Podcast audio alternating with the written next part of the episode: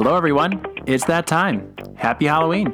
I talked with three people brave enough to share some of their most horrifyingly hilarious stories for our special episode. Thank you for stopping by. And, as always, I'm Mark Hoffman, and I'll wait.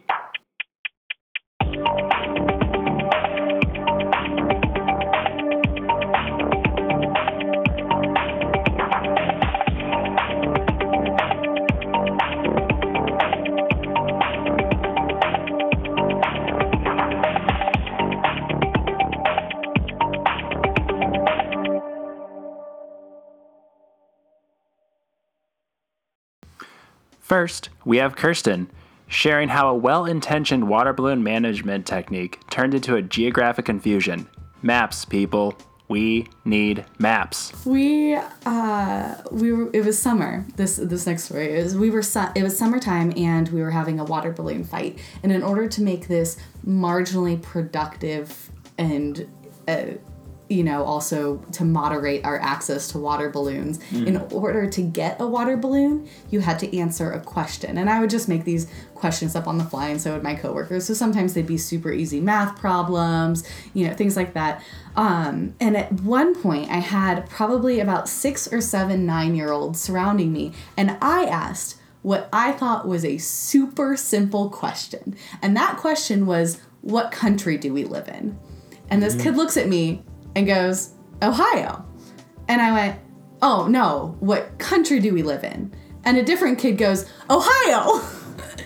And I said, well, no, that's still not the answer. And a third kid chimes in, Ohio. And I said, so that's a state. What country do we live in? And a fourth kid goes, Alabama? And they're all around at the same time. They're all around. They're all listening to each other. And so I go, no. And this kid who's standing in the back, completely smug, looking around like, these idiots, leans forward and says, with condescension, Columbus. And I go, what? No, that's a city. And a kid yells, South America. Closer. And I said, no, that's a continent. What country do we live in? And I kid you not, a kid looks me in the face and goes, Ohio? That's awesome. Yeah. Next up, we have Abby, who is a special education teacher sharing some wonderfully awkward, confusing, and very uncomfortable stories from her time in the classroom.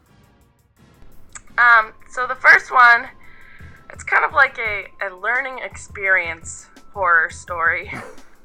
So my first job was in high school, and I was teaching freshmen, and I thought I was like a behavior kind of expert my first year of teaching. Like this girl, she ran out of class, and I was co-teaching, so I followed her to the office, and we had this come to Jesus moment, and she really turned it around, and so I thought, man, I have this behavior thing on lock.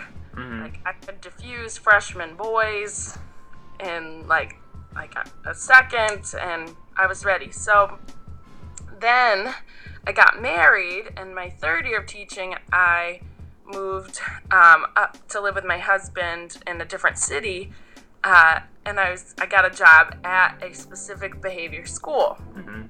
And I was I think there will probably be some crazy things, but I have this behavior thing down. Remember at high school, yeah. I'm great at this. Yeah.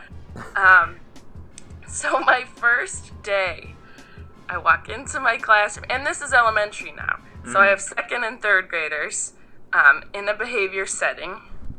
So I walk into the classroom, ready to go. We have an okay morning.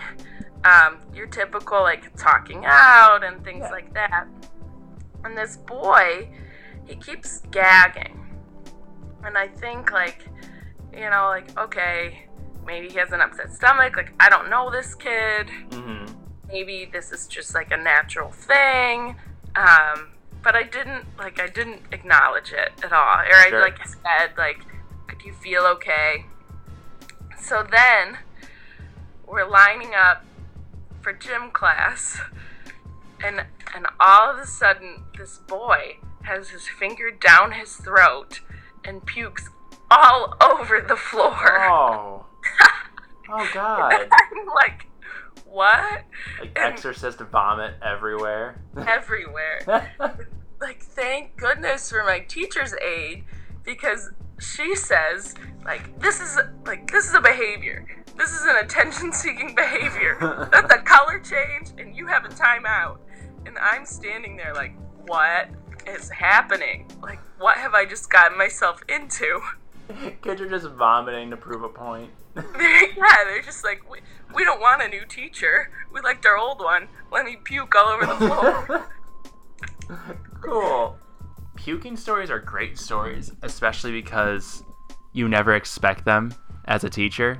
I had a kid on the same vein, but different vein, because it wasn't a behavior thing. It was just strange. So it was like first period, and the student's like one of the sleepiest people I've ever taught. To the point where I asked him, I'm like, do you have narcolepsy? Like, because it wasn't apathy. It was just like he legitimately would just fall asleep. Like, he fell asleep during his final the year before, sitting straight up. And I was just like, buddy, we got to work on this. And so he has to go to the nurse one day, and so me and my co-teacher were like, yeah, you can go, that's fine. He's like, I'm just not feeling well. We're like, okay. And then he comes back, and I'm like, oh, okay, so I assume he's fine. And so we're going to transition to move from my co-teacher's classroom to my classroom to do a different activity. And so I walk out of the room, and then I walk back in, and all of the desks are against the wall, and this kid had puked all down his body onto his desk, and was just looking around so confused. And I was just, and to credit my kids, no one laughed. Everyone was just like staring at him as he tried to like, it was a combination of he was tired, covered in vomit, and probably just felt terrible. And so I was just looking around the room like, what just happened? I was looking at my co-teacher. She's like, he just vomed everywhere. Just out of nowhere, just projectile vomited. And I'm just like, all right, it's a Monday. We're ready. We're ready. So then we go to gym. The classroom gets cleaned up. Like, so we come back, and this other little boy starts to have, he's having like a little bit of a hard time. He doesn't want to do like the reading assignment or something. Or like we said, no. That's probably the main trigger. Yeah. It's a good trigger, no. It is a good trigger. Kids don't like. Nobody likes to hear that word. No. Nah. That's funny. So this other little boy, he starts to like escalate, and again, this is my first day on the job. Mm-hmm. I'm thinking I have it all locked up, but this boy has just puked on the floor. So this other little boy, he's 7 years old, this cute as a button blonde boy. Like, when he smiles, you can just like feel the joy from his heart. He's like the typical, you could just pinch his cheeks and eat him up. He's so cute. Yeah. He gets upset, he's escalating. He climbs on to the teacher's aide's desk, and he's yelling down at the classroom, "You're all shits! Every single one of you in this school is a shit!" And he's second grade? He's in second grade, 7 years old. So I'm standing there, like, looking at my teacher's aide, saying, I'm deer in the headlights, like, holy cow, what do I do? Yeah. Do you agree? Do you disagree? Right, like, Megan, come on, what should we do? You know this. Yeah. And then this other little boy, we'll call him, like, Nick. So Nick comes over to me, and he's like, "Miss Abby." Like, Brian, the boy on the table, he's really starting to piss me off. He's calling me shit. And Nick is, like, getting mad. And so Brian on the desk sees this, that Nick is getting mad. And Brian revises his strategy. And he's like, "You're all shits. Everyone except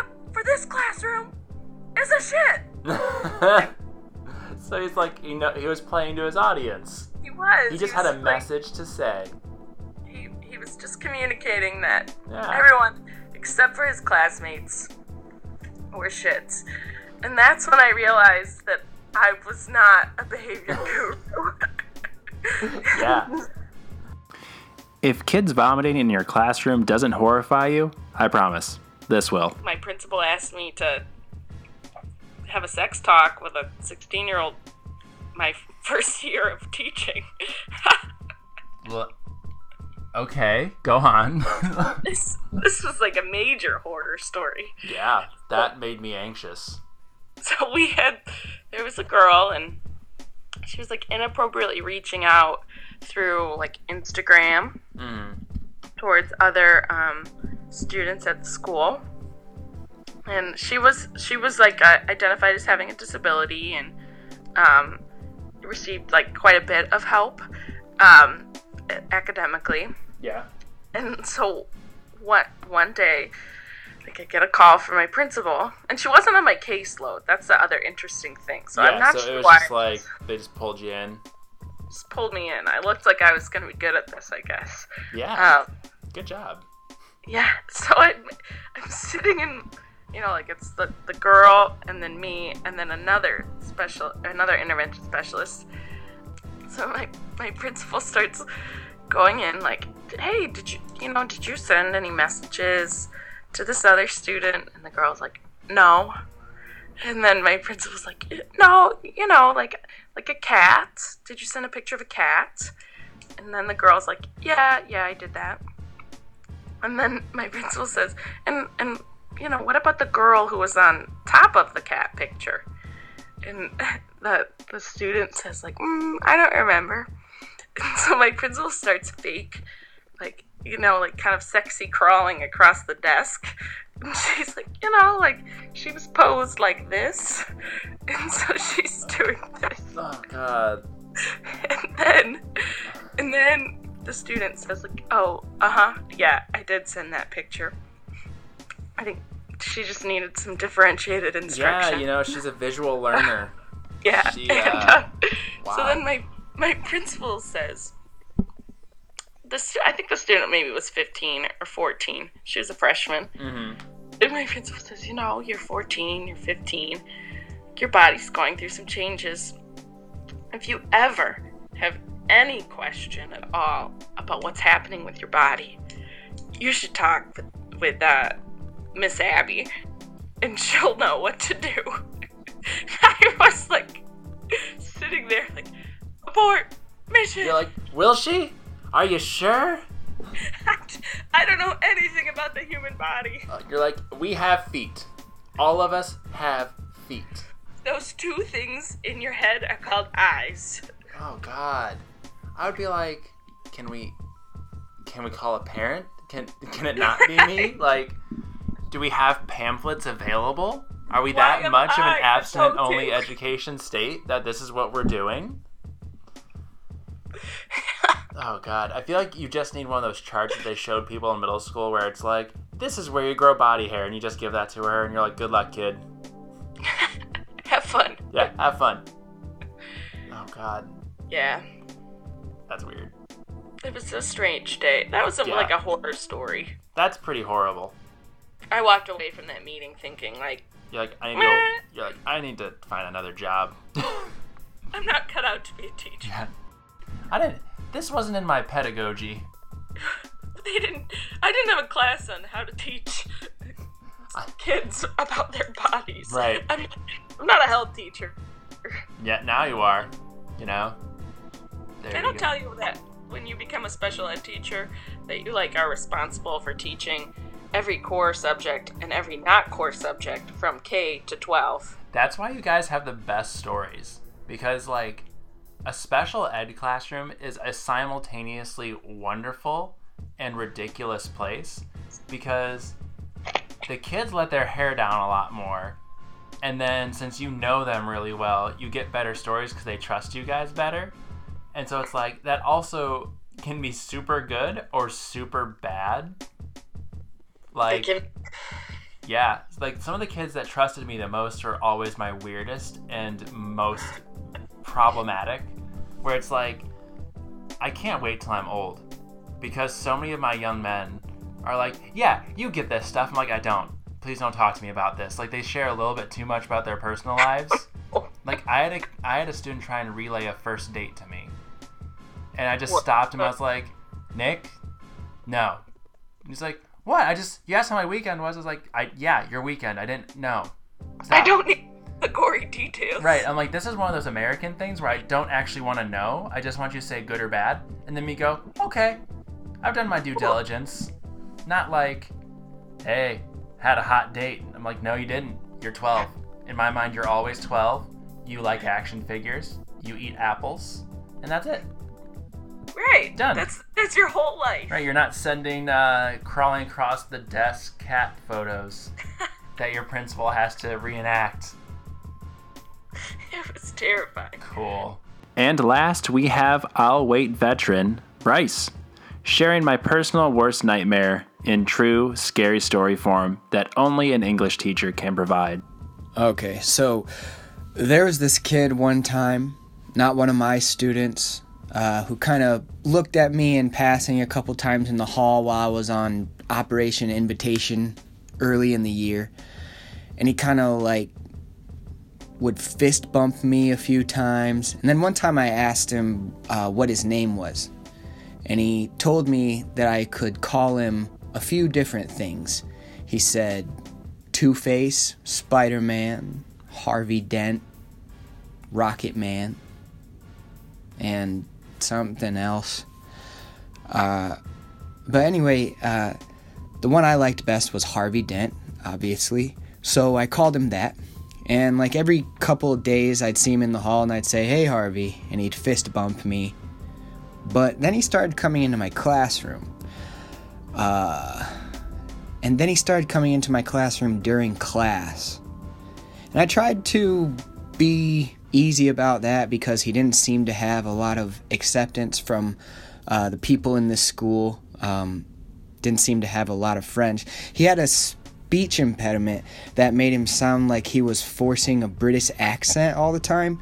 So I'd be teaching and he would just come into my room and he would play with my lamp on top of my desk and shift through the settings as quickly as he could. And he'd say, read mode, study mode, sleep mode, relax mode, study mode, read mode. And then I didn't see him for like 2 or 3 weeks. And I even asked one of his teachers, like, hey, have you seen Harvey Dent? And they said, what? And I explained to them this kid who told me to call him Harvey Dent. And they said, oh, yeah, I haven't seen him in a while either. And so, yeah, that was weird. And I didn't know who he was. He was just like this stranger who didn't really ever try to engage with me past, like, annoying me, and I never tried to engage with him past jokingly trying to shoo him out of my room as quickly as possible.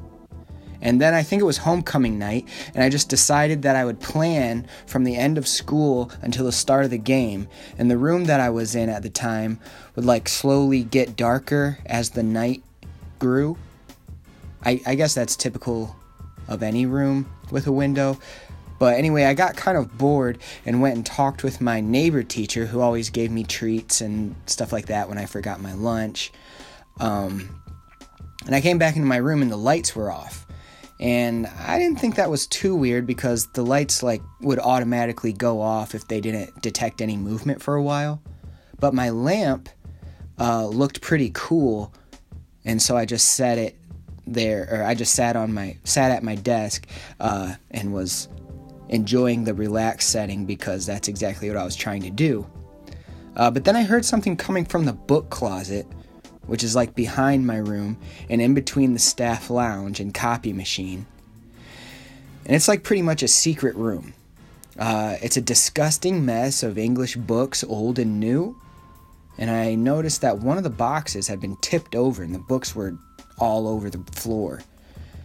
And then the door shut behind me. And all of a sudden, I could hear, on the other side of the door, Read mode, study mode, relax mode, sleep mode, relax mode, study mode, read mode, study mode, relax mode, sleep mode. And I don't know where this guy was for the past 3 weeks, but it couldn't have been my book closet, right?